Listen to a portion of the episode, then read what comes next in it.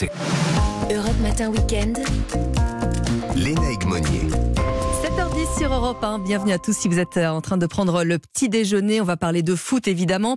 Euh, L'heure de vérité pour les Bleus, nous dit euh, le JDD. Nouveau défi pour les Bleus de Deschamps, écrit le Parisien.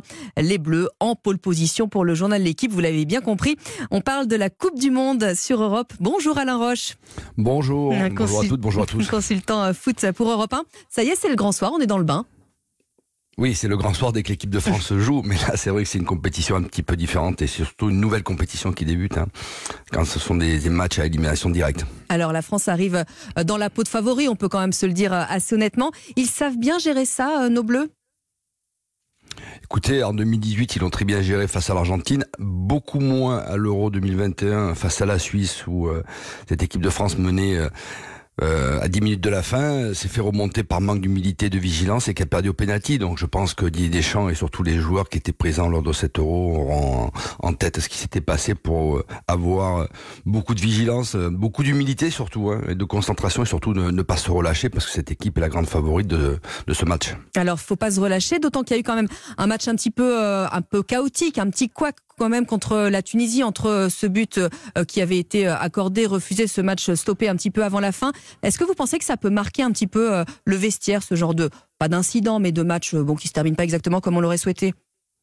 Non, je ne crois pas. C'est surtout un, un- rappel à l'ordre. Mais lors de ce match contre la Tunisie, il y a eu quand même neuf changements dans l'équipe, donc manque d'automatisme entre beaucoup de joueurs. Je pense aussi peut-être des joueurs qui ont peut-être pas le niveau international, euh, mais on l'a vu quand l'armada offensive est rentrée, que ce soit Griezmann, Dembélé ou euh, ainsi que Rabiot et Mbappé, euh, ce match a, changé. Voilà, donc quand l'équipe est avec ses meilleurs éléments comme elle a été face au premier match face au Danemark et, à l'Australie, euh, elle sera capable et on le pense tous euh, que- qu'elle s'imposera face à la Pologne. Voilà, mais euh, s'il y a quelques blessés ou s'il faut amener un peu de 109, on se demande si les remplaçants sont capables d'amener cette différence. C'est ça qui inquiète euh, un petit peu. On a eu des nouvelles rassurantes hier de, euh, de Théo Hernandez. On pense à lui en particulier à, à l'entraînement. Alors là, justement, on revient avec une compo, un 11 de départ identique au match contre le Danemark. On le dit, hein, c'est logique. Chacun est à sa place. Koundé au lieu de Pavard, ça y est, c'est réglé. Oui, c'est réglé. J'étais un peu surpris euh, lors du deuxième match que Pavard ne soit pas titulaire, hein, que ça soit Koundé qui officie comme latéral droit, mais euh, on avait bien compris qu'il n'y avait pas que des raisons sportives, mais des raisons, des raisons aussi de comportement. Et, et Koundé a fait son job avec ses qualités, euh, ses défauts aussi. C'est un garçon qui est plutôt un bon défenseur puisqu'il est habitué à jouer dans l'axe. Euh, maintenant, il a ce poste de, de latéral droit où il est officie de temps en temps à Barcelone. Voilà, Pavard, je pense que restera sur le banc jusqu'à la fin de la compétition, à moins que Koundé se blesse, et surtout si euh, Koundé a des performances en dessous. Mais on se pose même la question si Pavard pourra jouer, parce que quand on voit que c'est Oui. Dissassi qui a joué face à la Tunisie, on se demande, euh, le héros, souvenez-vous de 2018, avec Bah cette oui. magnifique frappe contre l'Argentine, euh, restera remplaçant. Mais, en huitième de euh, finale, on- hein, précisément. Ça nous avait Exactement. bien propulsé. Mais on rigole pas avec le comportement avec Didier Deschamps. Mm. Et alors la charnière, vous, ça c'est votre truc évidemment. Oui. Là c'est pareil. Euh, Varane ou Upamecano, on est, euh, on est, on est solide là maintenant? Écoutez, j'étais agréablement surpris par Upamecano qui avait été plutôt moyen lors de ses dernières prestations, mais il est rentré dans cette compétition avec beaucoup d'envie, de détermination. Le fait de jouer au Bayern l'a rassuré. euh, il a gagné beaucoup en, en expérience et responsabilité. C'est vrai que l'association avec Varane a plutôt bien marché face au face au Danemark, donc euh, cette charnière sera reconstituée, euh, qui allie l'expérience et la jeunesse. Alors, je m'adresse aux défenseurs que, que vous êtes, que vous étiez, puisqu'en face, on a un Lewandowski qui vit manifestement ses, ses meilleurs moments. Que devra faire la, défense française bah, pour le, le coincer au maximum?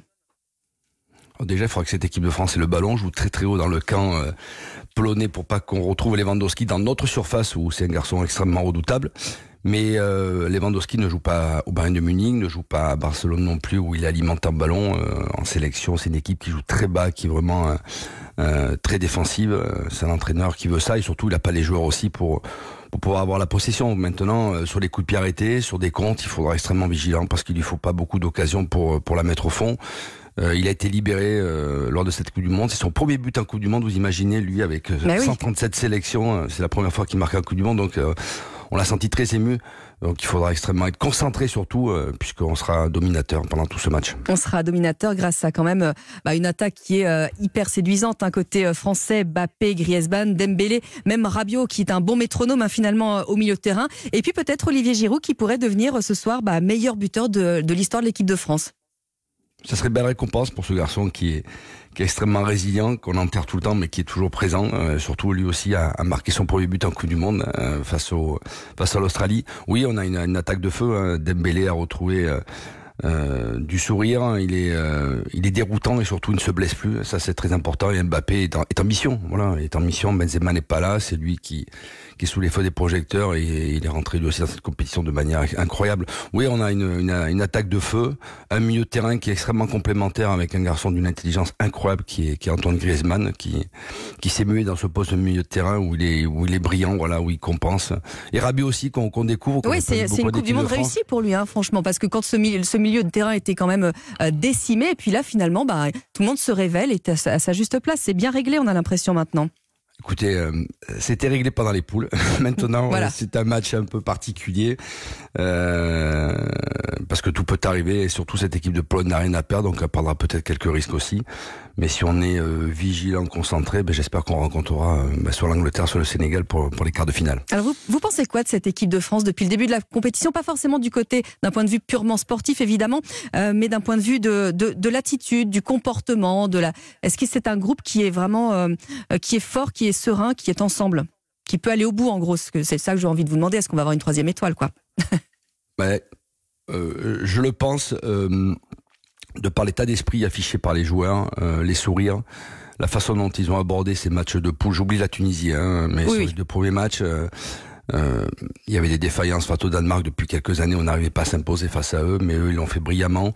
Je sais pas, on a l'impression que c'est une équipe qui est, libérée avec des joueurs qui prennent davantage de responsabilités, comme Kylian Mbappé, il adore ça. Hein, mais quand, vous n'avez plus Karim Benzema, ben, il faut que tout le monde élève son niveau de jeu bah, souvent quand vous êtes une belle blessée parce que vous avez des joueurs importants comme Pogba, euh, Nkunku ou même euh, Kanté qui était blessé, ben d'autres se, révèlent, c'est comme ça. Euh, il faut pas laisser de, de vide et ces joueurs l'ont pris, euh, ont pris cette place-là et, et, plutôt ont l'air de s'imposer. Voilà, on les sent bien et après je me dis qu'on peut la gagner parce que quand je vois les autres équipes, je me dis on est vraiment pas en dessous et on a vraiment les qualités pour y arriver. En espérant, c'est toujours pareil, la compétition est longue, ben, qu'il n'y ait pas de blessés comme euh, dans des postes importants parce qu'on sait que Kylian Mbappé euh, dès qu'il a le ballon ou dès qu'il rentre il fait il fait la différence même si par moment il a un peu d'excès de, comment dire d'égoïsme mais c'est un des seuls qui, qui, amène du danger dans cette équipe là donc euh, voilà si, si, ces garçons là sont leur top et, euh, sans blessure je pense qu'on peut vraiment la gagner. Alors la semaine dernière Alain Roche votre camarade de jeu ici sur Europe 1 Jimmy Algerino qu'on salue d'ailleurs au passage nous avait donné le bon pronostic face au Danemark. Quel est le vôtre pour tout à l'heure?